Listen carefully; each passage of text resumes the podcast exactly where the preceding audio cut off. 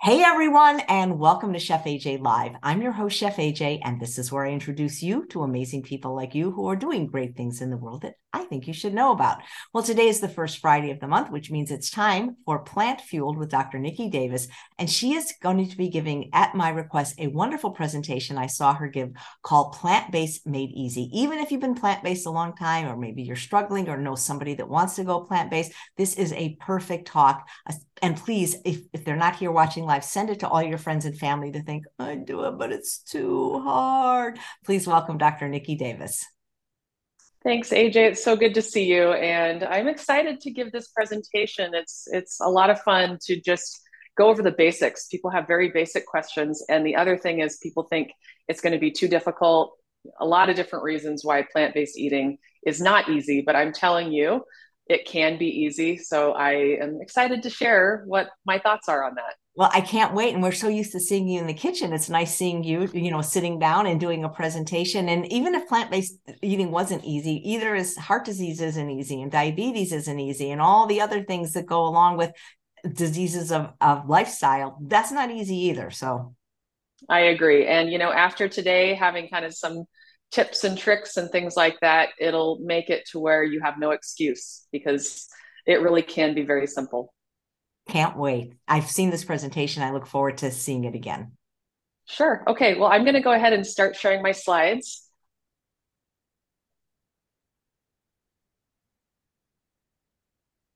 Okay. You can see that, AJ? Almost. Now I can. Perfect. Okay, great. Okay, um, so today's talk is all about plant based eating made easy. And I just wanted to start out for those of you who may not know who I am or know my background at all, and just give you kind of a basic uh, background. So, I was born and raised in Salt Lake City, Utah, and I had a previous career actually. So, initially, I worked as a mechanical engineer on the space shuttle program. And it was during that time that I started learning about plant based eating and how it could be good for animals, the planet, for health. And I became very, very passionate about it. And so decided after working as an engineer for about seven years to quit that job and go back to school and do medicine. Uh, so went back and got my degree as a medical doctor and got board certified in both family medicine and lifestyle medicine. Now, because I did this knowing full well that the type of doctor I wanted to be was uh, more of a lifestyle doctor, uh, helping people to prevent, treat, reverse chronic lifestyle related diseases as I was entering medical school, I started looking at ways in which I could learn more about nutrition and how to help people make those lifestyle changes so that they could improve their conditions. So I had a chance to work with Dr. John McDougall in 2016. I also had a chance to intern at the True North Health Center in 2020. So I've had the chance to do uh, a lot of different things to help further my own education because um, as many of you may know or not as a medical doctor we really don't get nutrition training in medical school. Uh, so you have to kind of go out and get your own opportunities. So i've had a chance to get certified in the starch solution uh, that is through dr john mcdougall. And then also i did the uh, plant-based certificate through uh, t. Colin campbell's uh, eCornell course. Uh, and now I get to work as a lifestyle medicine doctor. So I worked, uh, I started out with plant based telehealth back in 2021, and they were acquired by a, a company that was started by John Mackey, who just recently retired as the CEO of uh, Whole Foods. And so his new company, Love Life, is uh, has taken over plant based telehealth. So now I work as a lifestyle medicine doctor with Love Life Telehealth. Uh, so some of you might be asking, well, what is lifestyle medicine? A lot of people know what family medicine is, internal medicine, you know, all sorts of specialties. Lifestyle medicine is a bit newer of a specialty, and it's really focused on the pillars of health. So, what are the things that we all need as humans to be healthy? And this is six of the main ones. Uh, number one that we're going to be talking about today is a whole food plant based diet.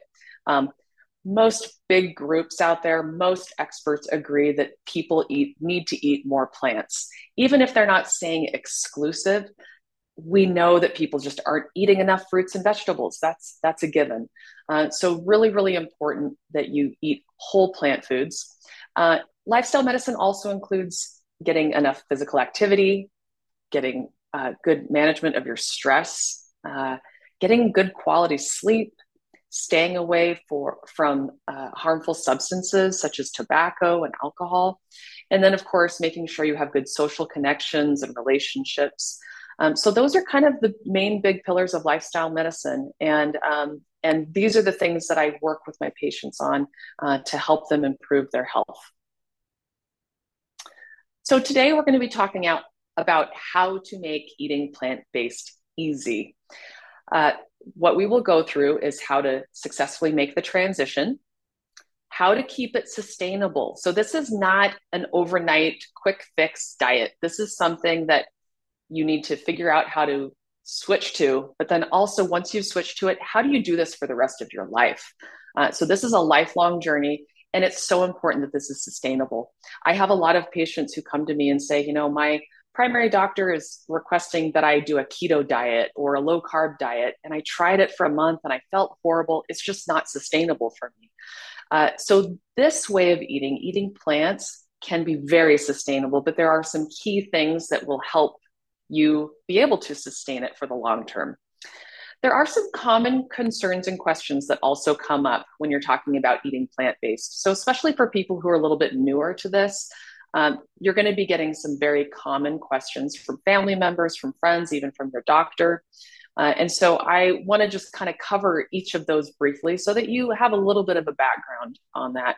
And then I will end with talking about some easy meal ideas. How do I make it to where eating this way is easy and something that I feel like I can continue to do, uh, even with stressful times, less uh, time during the day, uh, making sure that you have easy ways to make things uh, so that you're not tempted to just run to the uh, uh fast food joint and get uh, poor meal choices.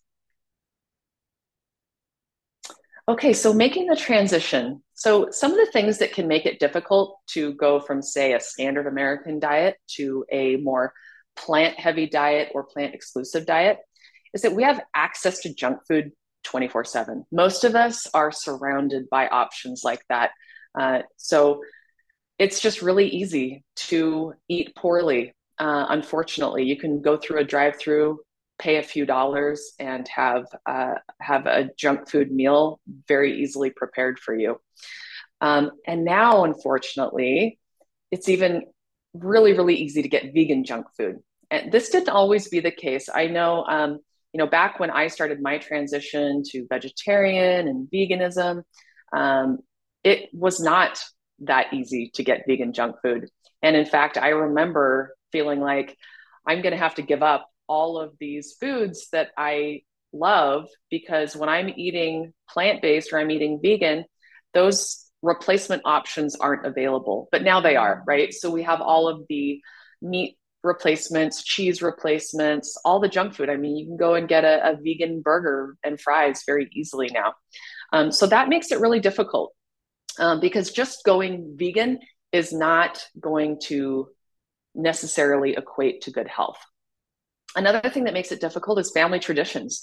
So if you uh, you know live with other people, spouse, uh, any any other family members, children, and they have certain traditions uh, it's it's hard because now you are asking all of these people around you to support you in making new traditions. Um, so that can be difficult. Uh, just stress and lack of time. I know all of us most of us suffer from that. And i know that for me when i've had a really long day or uh, stressful situations going on that that definitely makes it more difficult for me to stay on track. So that is something that can make it difficult to make the transition um, and not only to make the transition but to sustain that transition. So making the transition i think a lot of people uh, in fact i've got patients of mine that'll come to me saying i really want to change to a plant-based diet but it's so overwhelming and i have so little time to even think about how am i going to make this work? How am i going to make this happen?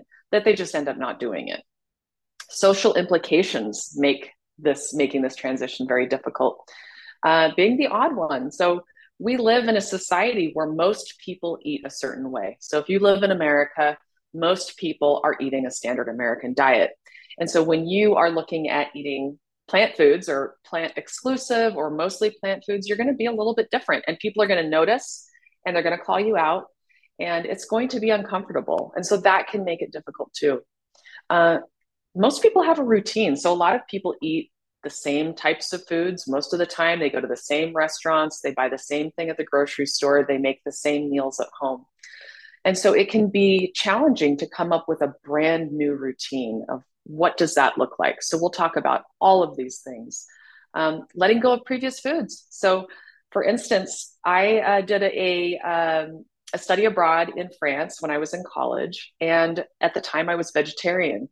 And I ate cheese while I was in France. And if you know France, they have all sorts of different kinds of cheeses, and I absolutely loved them. And I didn't think there was any way that I would ever be able to get rid of eating cheese because it was so good.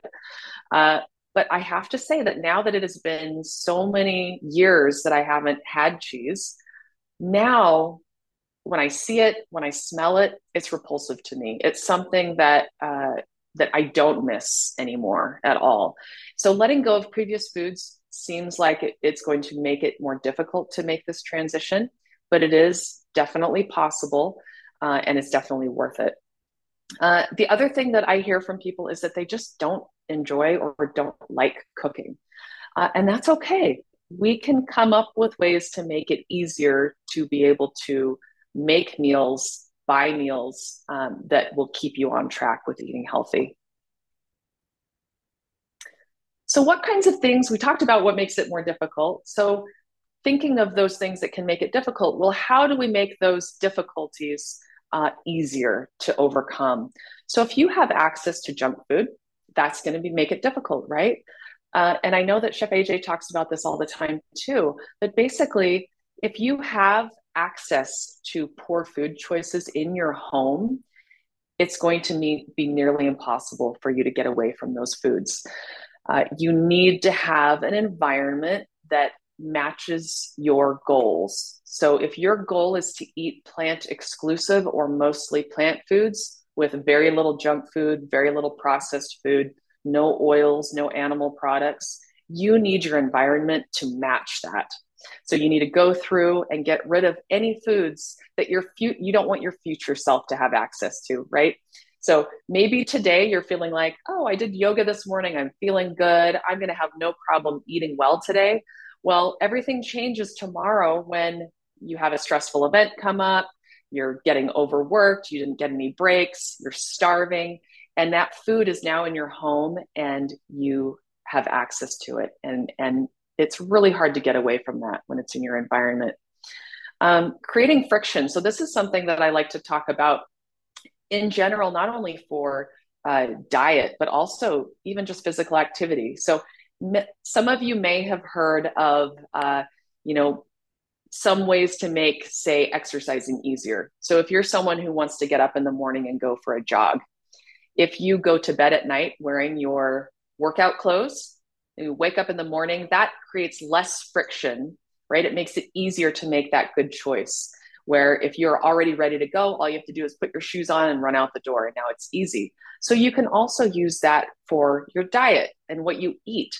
So creating friction. So what that means is you're making it more difficult to make a bad choice. So if you don't have, you know, poor food choices in your home, that is creating friction. That means that now you have to get in your car, you have to go to the store, you have to pick it up off the shelf and actually pay for it. Uh, so it makes it more difficult. And then the opposite part of that is lessening friction for behaviors that you want to have. So if you want to eat healthier, make it easier, you know, less friction. So that's where you're making foods in advance and putting those in your fridge so that when you are starving, you have something that you can easily grab and heat up. Um, so things like that. Um, make new family traditions. So we talked about how it can be difficult when you have certain traditions. So, for instance, if you are used to cooking a turkey for Thanksgiving and everyone is expecting that, that can be tricky. But it just means that now you are going to be starting new family traditions. So I used to eat that way. I used to, I grew up in a family where we had a very traditional Thanksgiving dinner. And that's something that I expected, right? Um, but now my family and I have new traditions that we've created. So instead of a turkey at our table, we make a, a tofu loaf, something that's on the um, McDougall, McDougall recipes. And we absolutely love it. And it's something that now that we've had several years in a row, we look forward to. So that is our new tradition. Another thing that we like to do on Thanksgiving is uh, quote unquote adopt a turkey. So basically, just donating money towards uh, the animal an animal sanctuary called Farm Sanctuary. And my son looks forward to that every year. He likes going through the list and picking out his favorite turkey to donate money to. Uh, so you can come up with new traditions and make it fun. Uh, you don't have to just stick to old traditions because those old traditions can be harmful to your health. Um, another thing that can make the transition easier is to give yourself a little patience. So if you're not ready to just go and say, I'm going to give up all of these animal foods, all of these oils, all of these processed foods overnight and go completely plant ex- exclusive, that is really difficult for a lot of people. So make it a little easier on yourself. Just decide, okay, you know what? I'm just going to kind of lean in and try to eat more plants uh, instead of just going cold turkey and trying to do all of it, because that can be so overwhelming.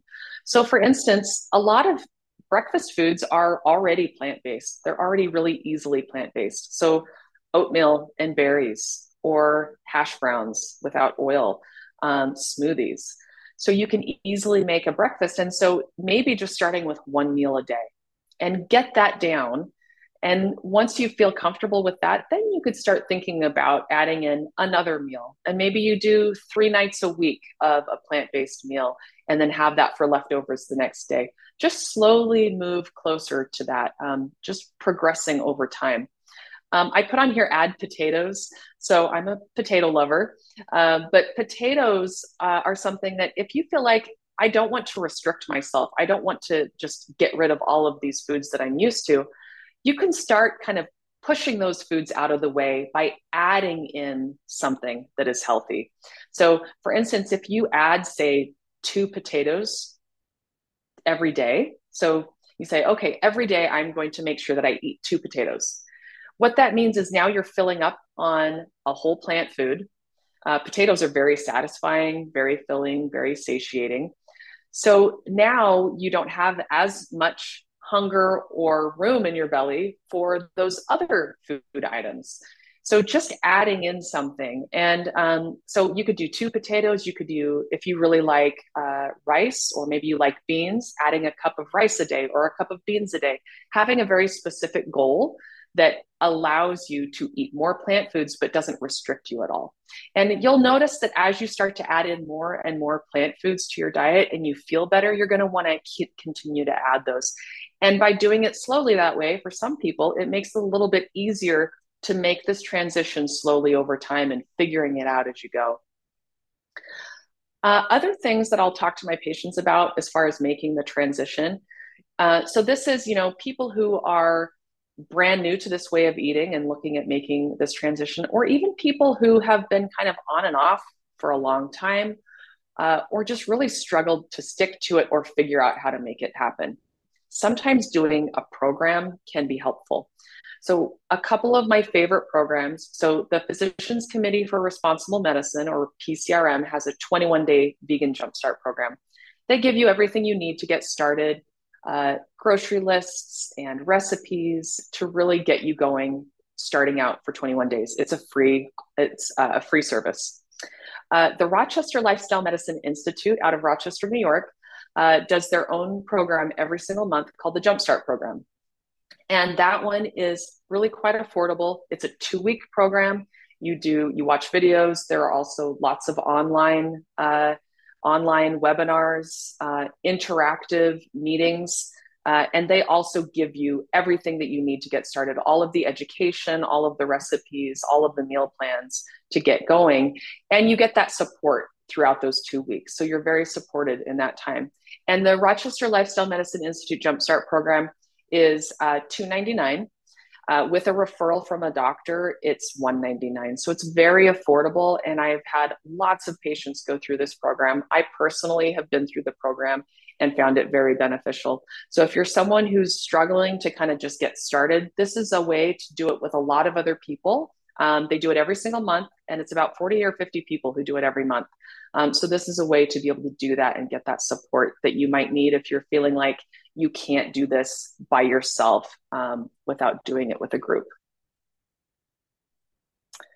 Um, so some of the things like we talked about that can make this difficult are those social implications. So being that odd person out.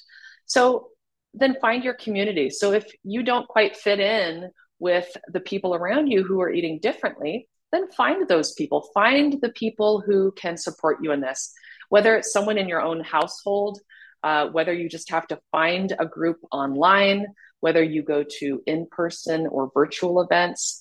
Uh, you know, the Chef AJ community is huge. And so there are so many options like that. You've got to get into a community so that you feel that support so you're not feeling totally left out um, because it's really hard to continue doing something like that when you have no one around you who's supportive and no one around you who's doing the same thing.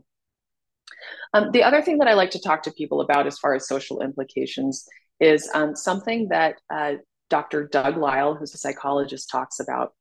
And he talks about the psychology of being different than other people. And he recommends that when people are maybe giving you a hard time or not really understanding of eating this way, that what you just tell them is, I'm just trying it out. So if someone says to you, Wow, that's weird. What are you eating there? Why are you eating this kind of food? and you say, "Oh, you know, I um, I've had issues uh, with my health, and I don't know. I had heard that maybe eating more plants was going to be helpful, so I figured I'd just try it out." Uh, so it's it's really about making it something that is not. Uh, it doesn't make people as defensive when you just say, uh, "You know, maybe it's not for everyone." Um, it certainly seems like it's working for me. I've been able to lose some weight and my blood pressure is coming down um, but it might not be for everyone. That, in and of itself, it causes people to be less defensive and it also allows people to ask more questions and feel like they're not having to defend their own way of eating. Um, so I've really found that that's been a, a beneficial way of uh, dealing with some of those social pressures. Uh, eating out can be difficult too. So uh, you know, when other people are inviting you to go out and you want to be social, right? We talked about some of those lifestyle medicine pillars. One of them is making sure that you have good social connections. And if you are staying at home instead of going out with friends, that can make it difficult to have those connections. Uh, so some of the things with eating out are well finding finding places that will work with you. So I've found that uh, you know we have a lot of vegan restaurants in Salt Lake City Unfortunately, a lot of them are, you know, a lot of meat substitutes, a lot of oil. So I've found that some of these other, like, in fact, we have a Himalayan restaurant that's really close to our house where they will make me a delicious, huge plate of rice and vegetables without oil in it.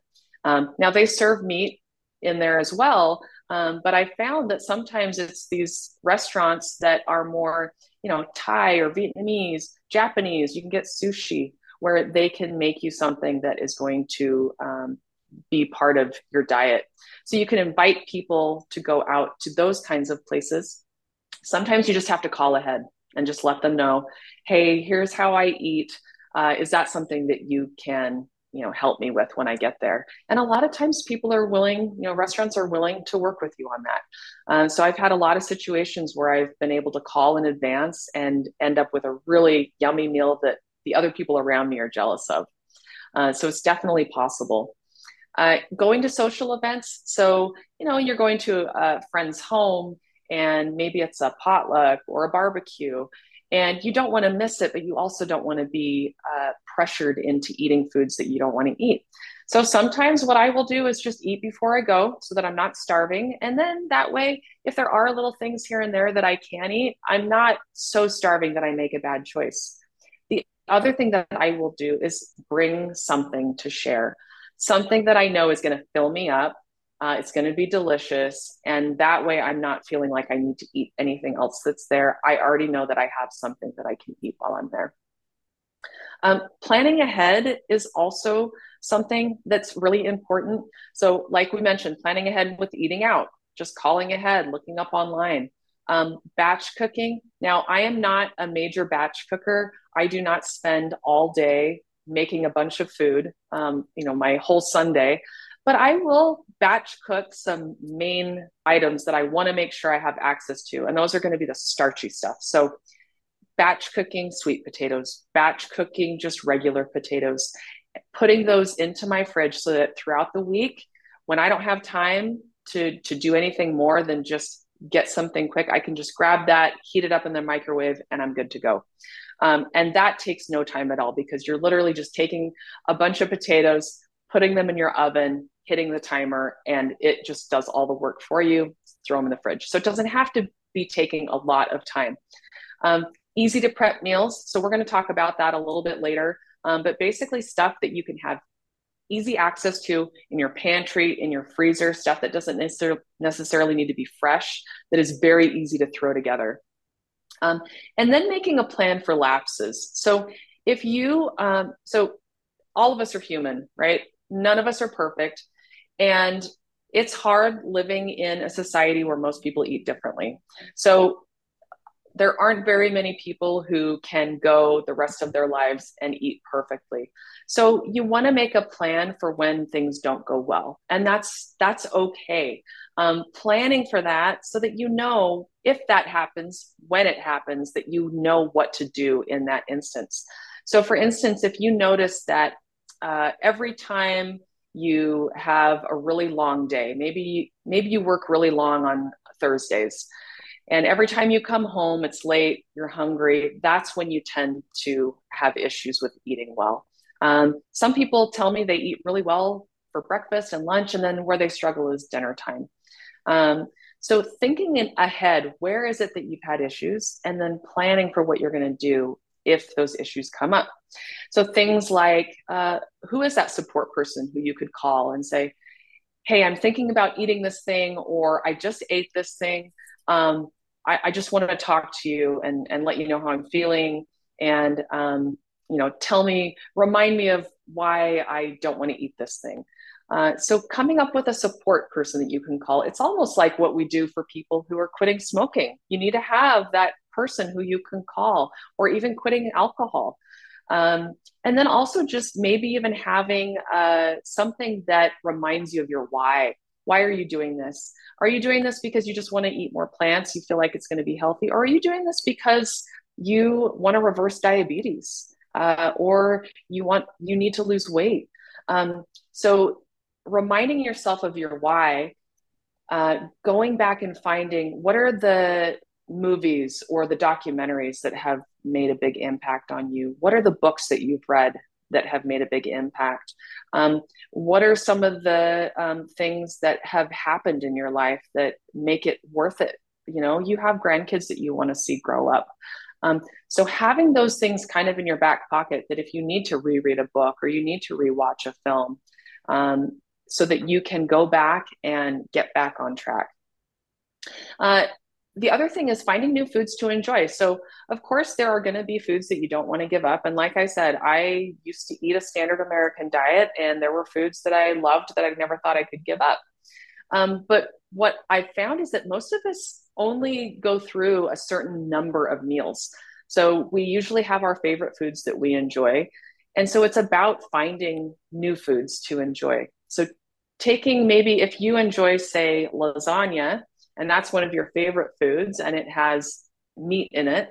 Now you just are needing to find a plant-based lasagna that can you can swap swap or swap with that and then use that instead as one of those main meals that you go in and out of.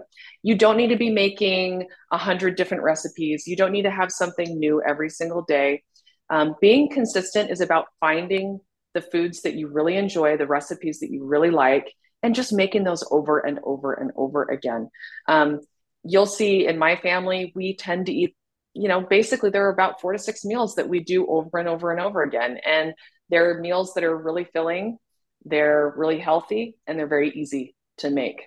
Um, so if you know for homework after today, come up with a list of four to six meals that you really enjoy that are plant exclusive or plant based.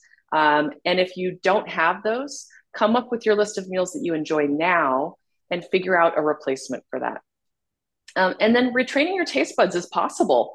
So when I was uh, interning at the True North Health Center, I remember uh, meeting with patients when they first came in. And one of the things that they would do is have people eat the food that is available there, which is completely whole food, plant based, no added salt, sugar, or oil. And some of these people who were used to eating a standard American diet would say, This food is so bland, there is no way I could eat this way for the rest of my life. They just couldn't imagine that that was going to be a, a, a sustainable diet for them. And then at True North, they do water only fasting. So after they had eaten that food for a couple of days, they would do uh, a water only fast for several days. And then they would go back on to refeeding. So basically introducing the foods again. And then they would eat those same foods that they had available. And now, after they'd gone through this water only fasting period, all of a sudden the food tasted good and they couldn't believe it. They said, Is this, did you guys change what you were making? Um, this food is is amazing. And so you do have the ability to retrain your taste buds. Um, and in fact, your taste buds uh, replenish or um, you know uh, basically go through to where you have new taste buds about every six to eight weeks. Uh, so it's absolutely possible that the food that you enjoy today is going to be something that you will not enjoy in the future once you are far enough away from it. Uh, okay, so keeping it sustainable. Now, this one, uh, this is so important because making the transition is one thing, but making sure that once you've made that trans- transition, that it is something that you can continue for life. Uh, that is what's so important. And what I have found the best way to make eating this way sustainable is starch. So, you're familiar with Dr. McDougall. He wrote the starch solution. Uh, it's all about making sure that you have foods that are going to keep you full, give you nutrition, um, and keep you happy, make you enjoy your meals. Um, so, for instance, mashed potatoes and gravy. I think a lot of people would agree that that's a comfort food, and there's a reason for that. It's comforting to have a food that keeps you really full and is delicious um, and doesn't leave you craving when you're done eating it. Um, it's really important to have those starches if I were to give you a plate of, say, steamed broccoli and say that's your dinner, even though you could eat enough that it would fill your stomach, it would not be satisfying. It would not be satiating. You need to have that side of uh, potato or sweet potato to help make it something that is satiating and filling.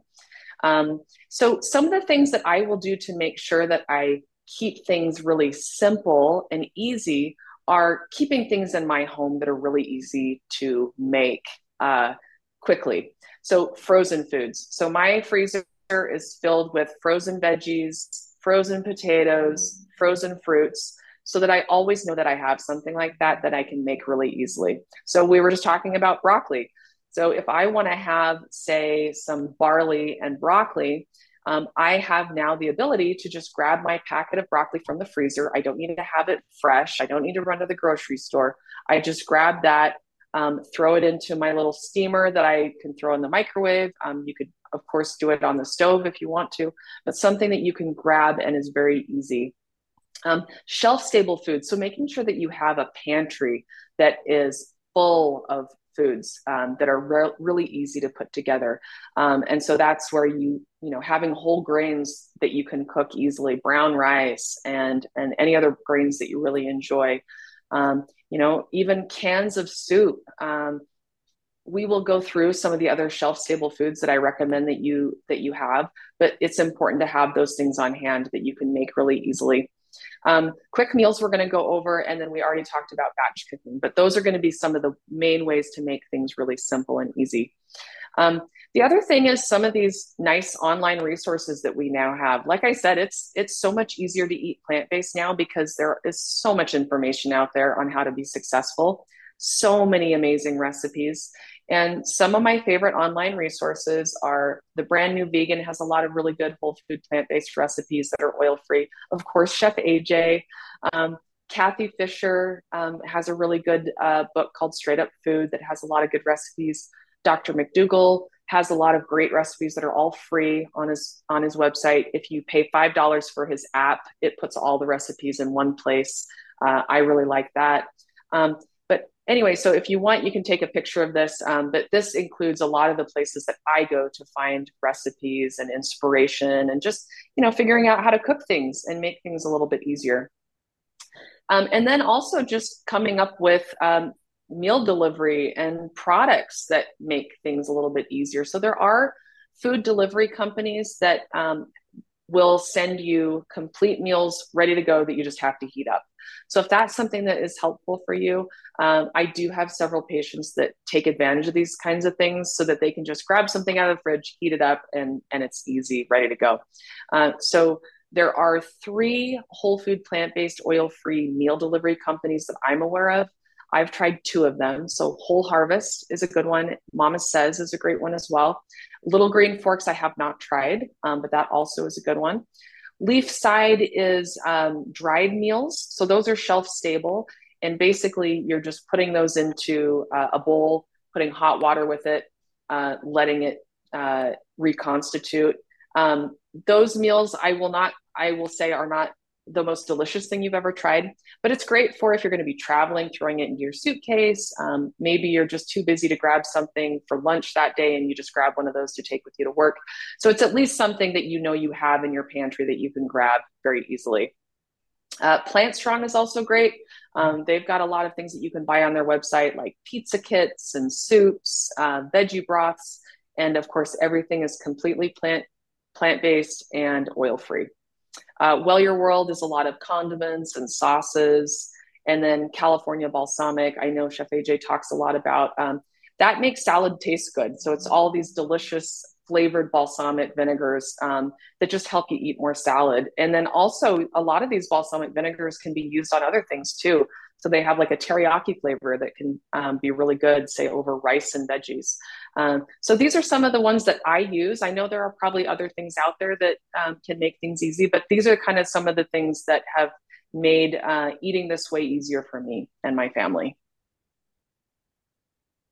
So I wanted to quickly talk about some of the common concerns and questions that people have about eating plant-based these are probably some of the major things that I hear about um, either when I do webinars or talking to my patients. So we will talk about all of these uh, just so that you have a little bit of a background on them when people are asking you.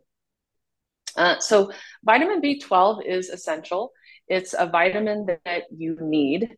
And, and, unfortunately, we just don't get it as much as we used to. So it's something that is found in the soil. It's also found in our water supply. Um, but because we're really good at cleaning our water, uh, cleaning our veggies when they come out of the ground, we just don't get the B12 that we used to. Uh, a lot of people think, well, this is uh, a problem with a vegan or a plant based diet that you aren't able to get B12.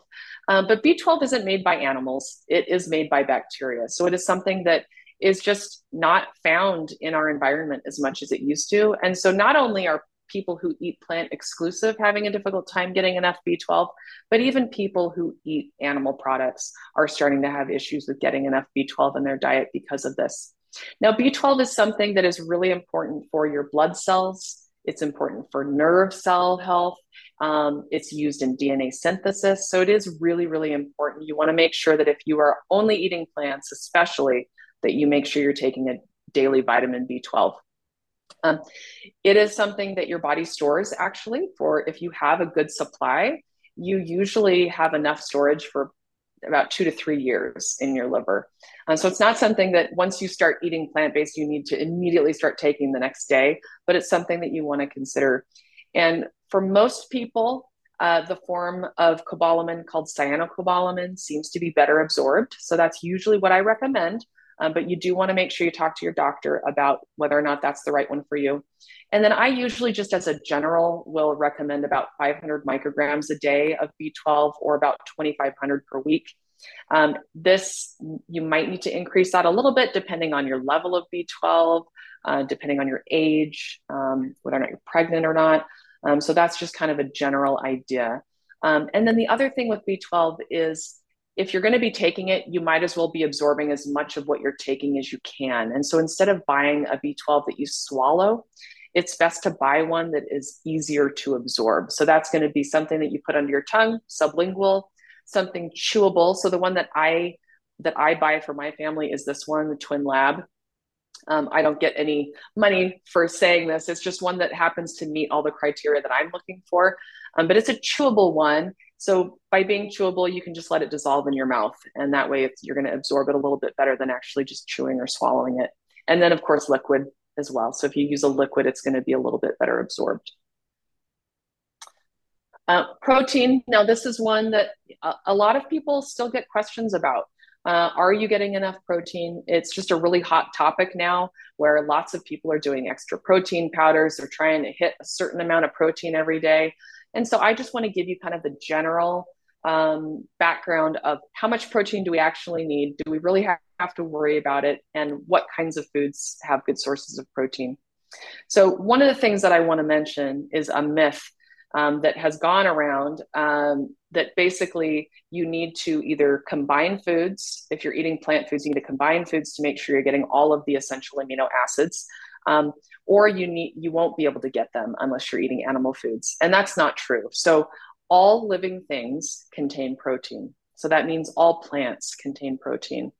Uh, and they all contain all of the essential amino acids. What happens is they're just in differing amounts. So certain amino acids are going to be you're going to get a higher amount of those in certain foods versus other foods. So as long as you're eating a somewhat varied diet you're going to be getting all of the building blocks of protein, which are the amino acids that you need. And by the way, those building blocks, those amino acids, are made are made from plants. So any protein that you get, say from an animal source, ultimately those amino acids came from the plant foods that that animal ate. Um, so protein ultimately comes from plants. Um, the World Health Organization recommends an average intake of 0.66 grams per kilogram of body weight. Okay, and that's a little bit lower than what both the FDA and the CDC recommend, which is about 0.8 grams per kilogram of body weight, which equates to about 50 grams per day if you are eating 2,000 calories. Um, I have heard, you know, many of my patients who have um, like personal trainers who are telling them, oh, you've got to hit, you know, 120 grams a day and really trying to increase the amount of protein that people are getting in a day. Um, but just so that you know, it's not just me saying that you don't need that much protein. It's you know the WHO, the FDA, the CDC, um, and interestingly, Canada's dietary guidelines um, not only talk about making sure you're getting protein foods, but that if you are, you know, those protein foods that you're eating, you should eat plant based more often. So a lot of groups out there now are saying protein doesn't mean meat, it doesn't mean animal foods, that you can get plenty of protein from plant foods. Uh, so if you're, uh, say, an average uh, uh weight of about 170 pounds, um, that would equate to about 50 to 60 grams of protein per day. And if you look at how many calories are in protein per gram, so, it would be about 200 calories out of your 2000. So about 10% of your daily calories. Now, if you're someone who is uh, an endurance athlete or strength athlete, um, you do probably need a little bit of extra protein. But it turns out that most of those people are going to be eating more calories. So they're going to be getting more protein just by eating more calories in general. Um, and interestingly, if, you, if we look at human breast milk, uh, it's about five to six percent protein out of the total calories in breast milk. And if you look at children, that uh, that is supposed to help babies double in size in their first two years of life. So it's not a very big percentage of human milk that is protein. And protein deficiency is very rare and it's very difficult to become protein deficient if you are getting enough calories.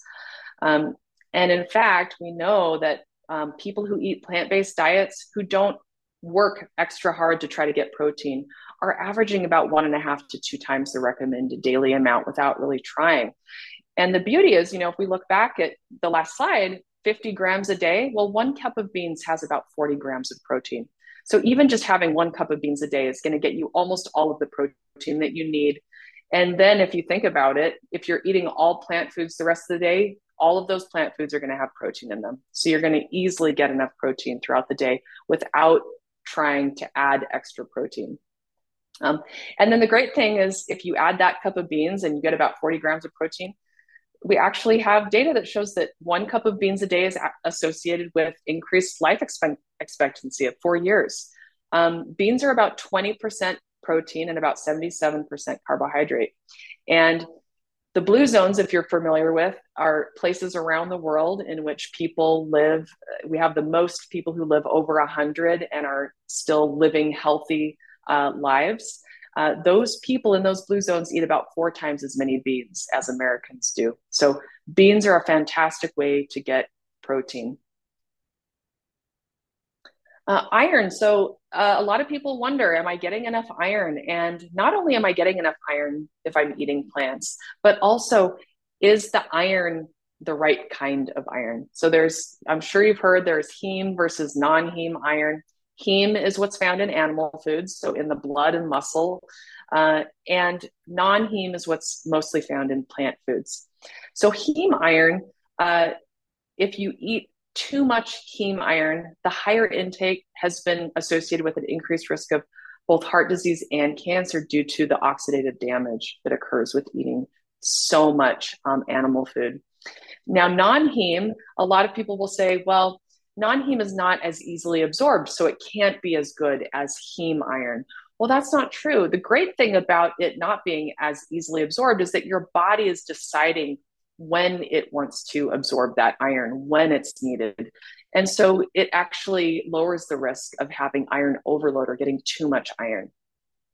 And uh, it does appear on the studies that have been done that plant eaters are not at any higher risk of becoming iron deficient and getting anemia from that than meat eaters. Uh, iron is really easy to get in a plant exclusive diet. So, some of the best sources are going to be whole grains, legumes such as beans, peas, and lentils, uh, leafy greens, nuts, and seeds.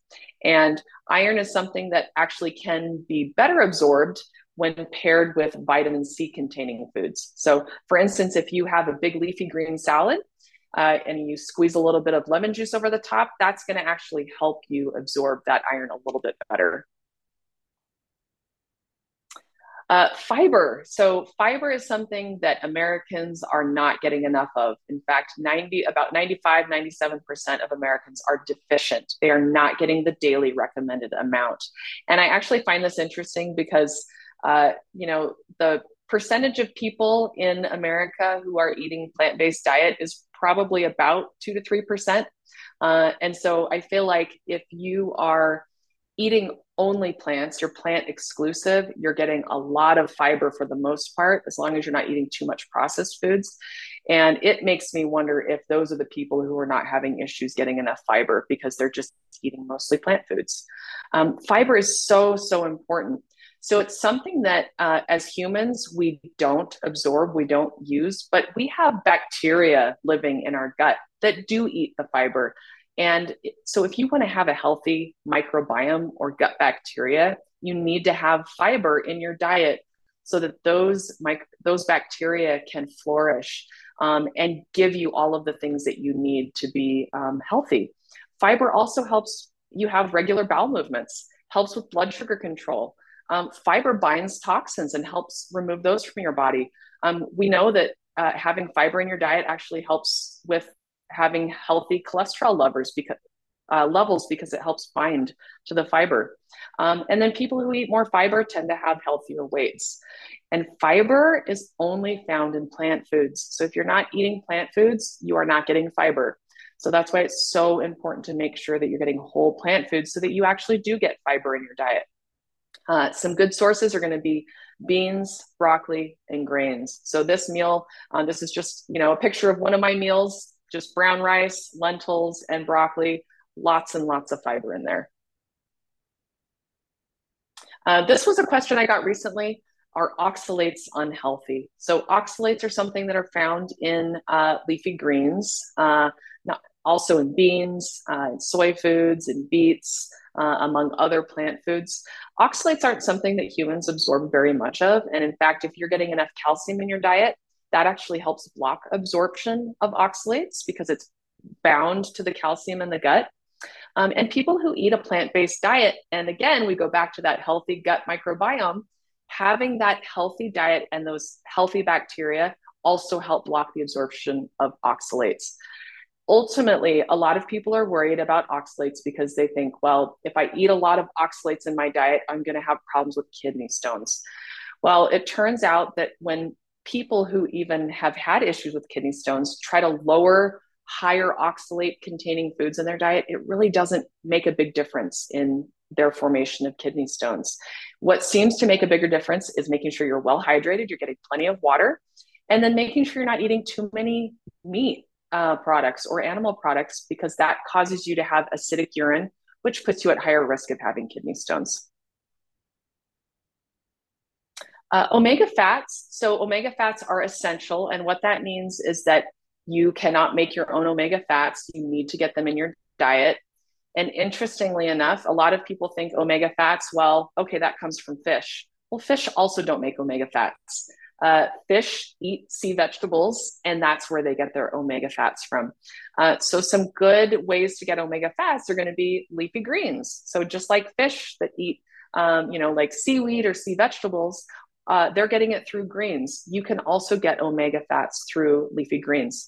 Um, another other good sources are going to be uh, flax seeds, chia seeds, walnuts, soy products.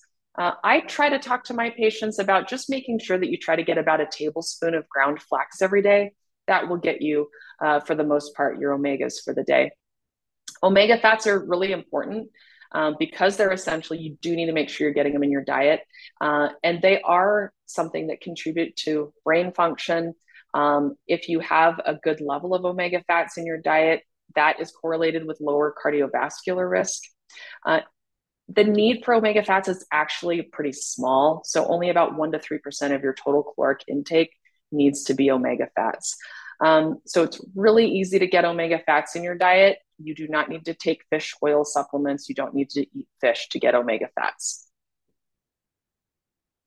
Uh, so, calcium. So, that's one where we've all been brainwashed. We've all seen all the commercials. People think, well, we need to drink cow's milk to get calcium. Uh, calcium is something that's stored primarily in bones. And, and yes, cow's milk is the number one source of calcium in people's diets in the US. But unfortunately, cow, cow's milk is also the number one source of saturated fat in Americans' diets. Um, so calcium is, is a mineral. It's something that is found in plant foods. And again, we go back to the reason that cow's milk has that extra calcium is it is because the cow is eating plant foods that contain calcium or they're adding it uh, into the milk after. Uh, so the other problem with cow's milk is it's one of the top food allergens. So it's one of the reasons that kids have colic. It's one of the reasons that teenagers have uh, acne problems. Uh, so why put yourself through eating all of this saturated fat, um, having a possible allergen to it to just get calcium? You don't need to do that. So calcium is very easily found in lots of plant foods. So some of the great sources are going to be dark green leafy vegetables like kale, broccoli, bok choy. Um, and by the way, having cow's milk or other dairy products are associated with increased risk of health conditions such as prostate cancer, hip fractures, cardiovascular disease, heart attacks, and strokes. It increases your risk of premature death and overall cancer risk. So there is absolutely no reason to try to get calcium through dairy products when you can easily get it through plant sources. Uh, this is something that I have a lot of patients that are worried about. When I tell them, okay, you need to make sure you have uh, good starchy foods like potatoes or sweet potatoes, and they say, well, wait a minute, aren't potatoes a carb? Isn't that something that's going to make me gain weight or make it difficult for me to lose weight? Um, carbs, you know, people call it carbs, um, like it's some something evil. You need to be low carb. You know, got to get rid of carbs. So carbs are carbohydrates. It's a macronutrient. It is something that is found in all plant foods. So you have three macronutrients. If you're not talking about water, three macronutrients that are found in plant foods, all plant foods carbohydrates, protein, and fat. Carbohydrates are mostly found in plant foods. So if you're trying to limit carbohydrates, you're actually limiting plant foods, which we know people aren't getting enough of. Um, so you need to make sure that you're getting plenty of plant foods, and that will just make to where you're eating carbohydrates. So, for instance, a sweet potato is about 95% carbohydrate, only about 1% fat, and about 4% protein. Whole wheat pasta, about 76% carbohydrate, 10% fat, 14% protein.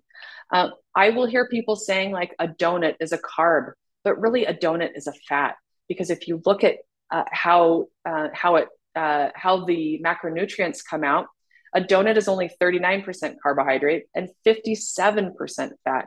So there's a big difference between a donut and a sweet potato uh, when you're talking about carbohydrates and fat content. And by the way, carbohydrates are not something that when you eat them automatically turn into fat in your body. A lot of people think that. For some reason, we have decided in our society that carbohydrates equal fat. That is not the case. So when you eat excess carbohydrates or you get excess calories um, from carbohydrates, your body says, Hey, we want to use this for later because your body runs on glucose, which is the broken down form of carbohydrates. And so it stores it as glycogen in your muscles and liver for later because of how important glucose is to running your body and making energy. Carbohydrates are not readily stored as fat. If you have even extra that you can't put in your mus- muscles and liver, you usually just burn it off as heat. Now, there is a way that your body can turn sugars or carbohydrates into fats, and it's called de novo lipogenesis. Now, there are some animals who can do this more efficiently, like cows, um, but humans are very inefficient at, at doing this. And in fact, it takes, there's a metabolic cost to it. So, of the total calories that you take in, it takes about 30% or a third of those calories that you consume to turn carbohydrate into fat. Your body does not like to be inefficient. Your body likes to be able to um, be as efficient as possible and not waste. And so, interestingly, if you look at, well, what is the cost to turn fat from my diet into fat on my body? It's only 3%. So, your body is very efficient in taking dietary fat and putting it into your body as adipose tissue. The metabolic cost is very, very low. And there was a really good study that was done from the National Institute of Health in 2015, um, where they took people and put them into a facility. And they found that calorie for calorie, when they reduced dietary fat, that there was more body fat loss than when they reduced carbohydrates um, with people who have obesity. Um, one of the other things I wanted to talk about with making uh, plant based diets easy is a lot of people worry about the expense of a plant based diet. So, plant based diets don't need to be expensive. You don't need to be. So, this says whole foods, focus on whole foods. I don't mean whole foods, the the grocery store where it could be a little bit expensive. I mean actually whole plant foods. Uh, so buying those bulk grains, buying the potatoes, the sweet potatoes, the beans, the corn, those foods are some of the least expensive foods out there that you can buy in large quantities. You can buy in bulk. Um, vegetables, fruits, and then shelf stable pasta, beans, canned vegetables. Those are the things that are going to be really inexpensive, that are going to be the most filling, and by the way, the most healthy for you, instead of buying lots of packaged processed foods uh, that just happen to be vegan. Um, one of the things that is really important that we talked about a little bit earlier, but in making this way of eating sustainable is making sure you have that support. And sometimes uh, you don't get support, for instance, from your primary doctor. And like I said, I didn't get nutrition training in medical school. And so your doctor probably didn't either. So if you're looking for a doctor who can be more supportive, there are plenty of places you can go to look. Um, so of course, you can go to the place where I work. We have several doctors. We cover all 50 states and DC. So love.life slash telehealth. Um, the Phys- Physicians Committee for Responsible Medicine, pcrm.org slash find a doctor. You can go on there, look for all different specialties. You can put in your state and try to find someone uh, close to you or maybe who does telehealth. Plantrition.org also has a search where you can look for plant based or lifestyle doctors. And then lifestylemedpros.org is another place you can go to look. If you don't have support within your own family or friends, uh, another place that you can go would be the plant based nu- nutrition support group. So, this is an online support group, pbnsg.org, uh, where they do all sorts of events. Uh, where you can learn more about eating plant based. And it's just a way to become part of a group and have that support. Uh, plantpurecommunities.org and then whole communities uh, through the Nutrition Studies uh, Center also is a good place. And if none of these work, um, you can join social media groups. You can um, go on to other online groups or in person groups. Uh, you know, get a friend to do this with you, or even start your own group if there isn't one in your area. Uh, I, I, wanted to talk about this because this is also something that we've been kind of trained to do. Uh, I know that I worried about calories. I worried about portion control uh, when I was younger. But if you are eating the right kinds of foods, like we've talked about today, you don't need to count calories. You don't need to portion control. You get to eat when you're hungry. You get to stop when you're comfortably full. And that is a huge weight off of a lot of people's shoulders. I know for certainly for me, it made a huge difference uh, in just feeling like, okay, now I don't have to be so nitpicky every time that I go to put something on a plate, making sure it's only one serving. No, once you're eating the right kinds of foods, the satisfying, starchy, fiber rich plant foods, all the veggies and fruits, you can eat as much as you want as long as you are hungry and you stop when you're full. And then just making sure that you're avoiding some of those calorie dense foods which are mostly going to be the processed foods, the animal foods, and the oils in your diet. Um, okay, so I just wanted to finish up with kind of some easy meal ideas. So this is based on um, something from a dietitian. So his name is Jeff Novick. So he's a registered dietitian. And I will have a link uh, for his uh, handout that is free online that includes some of the easy packaged foods to always have in your home, and then easy meal ideas. So, some of the top 10 packaged foods that he says that you should have in your home to make it really quick and easy to always have access to healthy foods that are easy to make. we talked about a lot of these frozen veggies, frozen fruits, quick cooking, or even frozen brown rice. So, I love Trader Joe's, and they have frozen brown rice that's very easy to heat up in the microwave. I use it all the time uh, shelf stable beans. So yes, you can make your own beans. You can um, use an Instant Pot and make your own beans. They taste delicious, but sometimes it's easier to just grab beans out of a can. So having those always available. Um, having shelf stable tomato products or veggie broth so that it's something you can add. Um, so for instance, if you have brown rice and you add some uh, stewed tomatoes to that, it can just make your meal a little bit more delicious, something a little bit more filling making sure you always have intact whole grains like oats, rice. Uh, I love barley. Uh, making sure you have those available that you can easily boil and make up. Um, whole grain, or even they make pastas with all sorts of beans now lentil pasta, chickpea pasta. So you can find some of those. Uh, if you need snacks, dried fruit can sometimes be a good snack for people. Um, if you do okay with nuts and seeds, you can have unsalted raw nuts and seeds. Um, and then, of course, you always want to make sure that you have good seasonings, dressings, and salsas that are low in fat. Uh, and then, what he mentions in his handout uh, is you need to have five basic ingredients in your home so that you can always make a healthy meal.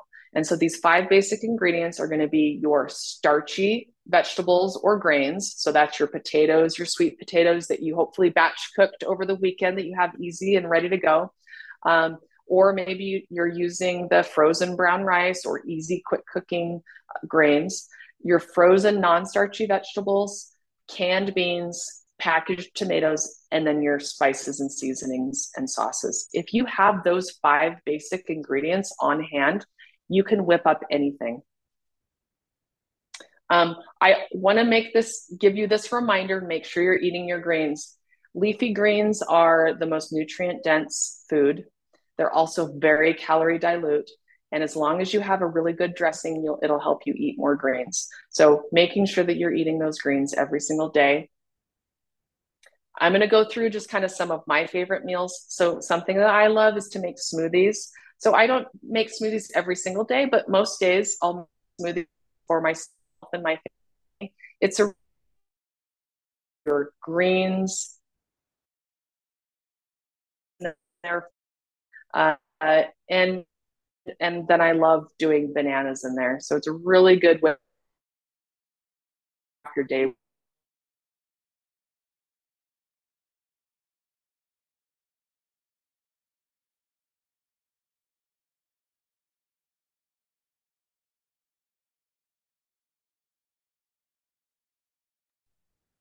Can you hear me, Dr. Davis? You froze.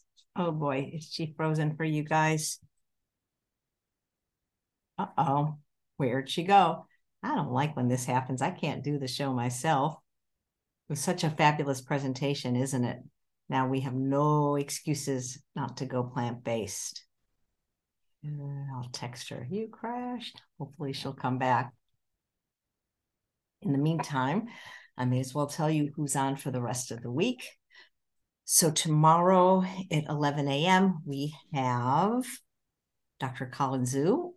Oh, I think she's back. You, you okay? You, I'm back. Sorry about that.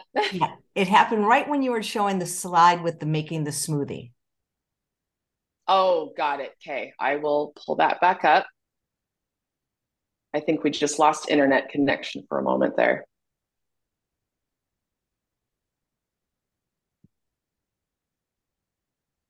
Okay, there we go. Okay, so uh, so smoothies are something that I really uh, enjoy, uh, where you can easily get good nutrition first thing in the day. Uh, if all else fails, you can get your greens in, your antioxidants and your berries and fruit, uh, and you can throw your flaxseed in there. So it's a really good way to get good nutrition uh, at least once in your day.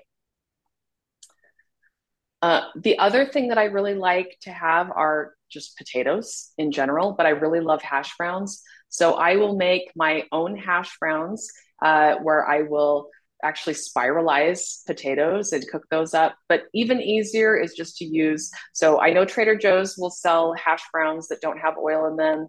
You just have to have a really good nonstick pan to make sure that they don't stick. Um, but you can find hash browns that don't have any extra oil in them or added salt. Uh, that's a really easy, quick meal. Uh, I love tostadas. That's another really easy one. So I always make sure that I have those uh, little corn tortillas in my fridge that I can easily crisp up uh, in my air fryer. And then I'll add either whole beans or fat free refried beans, and then whatever I have on hand. Um, so, for instance, I had cabbage on this one day with some avocado um, pico de gallo. Um, you can add the greens over the top. So all sorts of things that you can add. And it's a really easy, simple uh, meal that you can make quickly. Uh, this is just a, basically I just called it a Mexican bean and rice salad. So I just had some kale that I put over the bottom. I had some brown rice that I added some stewed tomatoes to. Uh, I think I've got both pinto and black beans on there. And then I just cut up some tomatoes and some red onions. And it was very filling, very delicious. Um, I had everything on hand to make that really easily. This is something I eat a lot of um, because it's so easy when I'm uh, in a pinch and I need something quick. I will grab my uh, frozen brown rice, frozen broccoli, uh, heat those up in the microwave, and I've got a big bowl of delicious food. And usually I'll just put some low sodium soy sauce over the top. And of course, any other sauces that you like, you could use as well. Uh, this is something that I've made on AJ's show before, so pozole dip. And so a lot of these meals I've actually made on Chef AJ's show. And so I have links in the show notes for those so that you can click on and watch those YouTube videos uh, where I make a lot of these meals uh, that we make at my house a lot. So this is a like a kind of like a pozole type dip. You make your own corn chips using those corn tortillas so that you get a corn chip without added oil and salt. Uh, and then a pozole dip that includes beans and corn and rice. Uh, so really filling, really delicious, and can be used as a main meal. Uh, I love sweet potatoes. So um, I know Chef AJ is the same, where she eats sweet potatoes all the time. This is one of those things that I love to batch cook and just have uh, a Tupperware with a couple of uh, sides of uh, sweet potatoes. And like on this day, I just happened to have uh, kind of a side of lentils and carrots and broccoli that I had thrown in the instant pot as a side. Um, but sweet potatoes are something that you can really easily bake up and then just stick in your fridge for later. Uh, this is a, a, rice noodle soup that my family and I make all the time. Uh, I did make this on Chef AJ's show, so I'll have a link to that. Um, but it's basically rice noodles with a delicious broth and then whatever veggies. We usually do bok choy and broccoli. And then we do air fried tofu as well. Uh, really, really delicious. And then we add in some strips of seaweed. It's really good. Uh, this is a sweet potato soup that has lentils in it and spinach.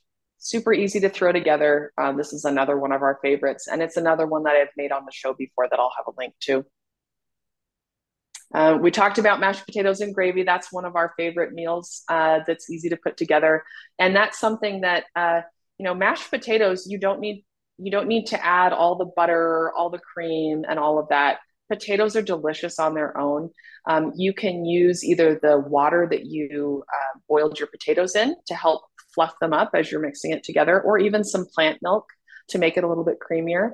And then for gravy, some of my favorite recipes are on McDougall's, Dr. McDougall's website. There's a fat free golden gravy that I use all the time. Uh, and yeah, that's something that you don't have to just save mashed potatoes and gravy for special occasions. This can be a main meal.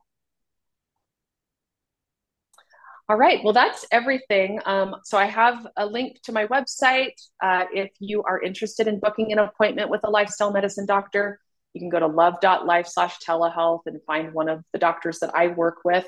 Um, one of the women who has helped me in kind of formulating this presentation is Harriet Emerson, and she's created a Facebook group called Planty Easy. That's all about making it easy to eat plants. Um, so go ahead and look for that on Facebook. Uh, and then if you want to follow me on social media, I'm at Niki Davis, MD. Well, thank you. I never get tired of seeing this presentation. And, you know, it's interesting that you mentioned at the very beginning that you did both the McDougall Starch Solution course as well as the T. Colin Campbell course. I mean, you went to medical school, you know? right, right. But unfortunately, right now, it's, you know, going and going into medicine does not mean that you're going to get training in nutrition, which chronic lifestyle related disease is mainly an issue of diet and poor diet. So, how are doctors not getting trained in nutrition? Um, that's where I love that one of our lovely doctors from, uh, you know, previously plant based telehealth, but now Love Life Telehealth, Dr. Klaper. Um, he is out there working with the medical schools to start trying to get this nutrition training into medical schools because doctors need to know this. Yeah, that would be amazing. And I love that you did an internship both at True North and at Dr. McDougall's program, which interestingly enough, yesterday the guest was a True North doctor, Dr. Chilla Varesh, and two days ago was a Dr. McDougall. So what a lineup. what's interesting is tomorrow, one of your colleagues from Love Life Telehealth, Dr. Colin Zhu, is doing a presentation on how to set up your kitchen, which is like the perfect follow-up to the talk you just gave. I love that. That's great. Just uh, worked out that way, I swear. But yeah, I love that it did that. It's a small world, isn't it? yeah, you know, it's funny because you had mentioned like how important community was, and the people watching right now, our community, I call them Zoomunity, even though most people obviously watch these these presentations in replays we get several hundred people every day and we have for over three years that are watching you live they're meeting each other in the chat and that's why i encourage you if you can uh, you know i love that you watch the replays but try to get on a live show with us because we have a little chat going on while the presentation is going on. It's like a show within the show. You know it's funny you call, talked about the standard american diet and i wonder how it got that name because i looked up the word standard because i was a i was a speech major in college and it said there's different definitions. One is accepted as normal. Well it may be normal. I mean i mean i, I mean it's it may be the norm but it's not normal in my opinion. Or it says uh, an idea or thing used as a measure of normal. So it, it shouldn't be normal. That's the thing. I mean it's really a substandard american diet if you ask me. Absolutely. It is not the goal uh, American diet. It is unfortunately standard because that is what most people eat. Most people eat that way, so it's become the standard. It's become the norm. But what has also become the norm is chronic disease. Diabetes is the norm. hypertension or high blood pressure is the norm, high cholesterol is the norm, heart disease is the norm. People are dying of heart disease every single day. It's the number one killer. Cancer is becoming the norm. I remember when I was a kid, it seemed really weird when you would hear of people having cancer. And now it's just like people expect it. That's just what's going to happen to them, mm-hmm. right? One in three women are going to get breast cancer. So it is unfortunately that our diet, the normal diet, the standard diet in America also equates to all of these standard diseases that we are now seeing. It's funny, I've had guests on the show that said SAD instead of an acronym for standard American diet. Um, one said satanic abuse diet, and one said substance abuse diet. That's, That's great. And whatever it is, it's sad right? Ultimately, really? well, SAD, is the perfect acronym. Well, this was, it is. and again, I'm so glad you did this presentation because even though you did it on another channel, I think we'll get more views. And then people, again, please share this with people that say, I do it, but it's just too hard. Yep. Yeah. And, you know, ultimately, it is, it's something that it's a process. Uh, don't think that it's going to be just something that you can easily do overnight. Um, but it is something that you can absolutely do. And I promise it is worth it. Um, I know that for me, it's been life changing. And for so many of my patients, it's been life changing. It is absolutely worth uh, eating more plants. And it is something that can be done without a huge expense, complicated recipes. It, it doesn't have to be uh, complicated, it can be really simple.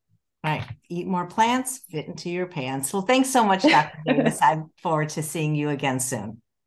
Thank you. So nice to see you, Chef AJ. Same here. And thanks all of you for watching another episode of Chef AJ Live. Please come back tomorrow at 11 a.m. Pacific time for Dr. Colin Zhu. He'll teach you how to set up your kitchen for success. Take care, everyone. Bye bye.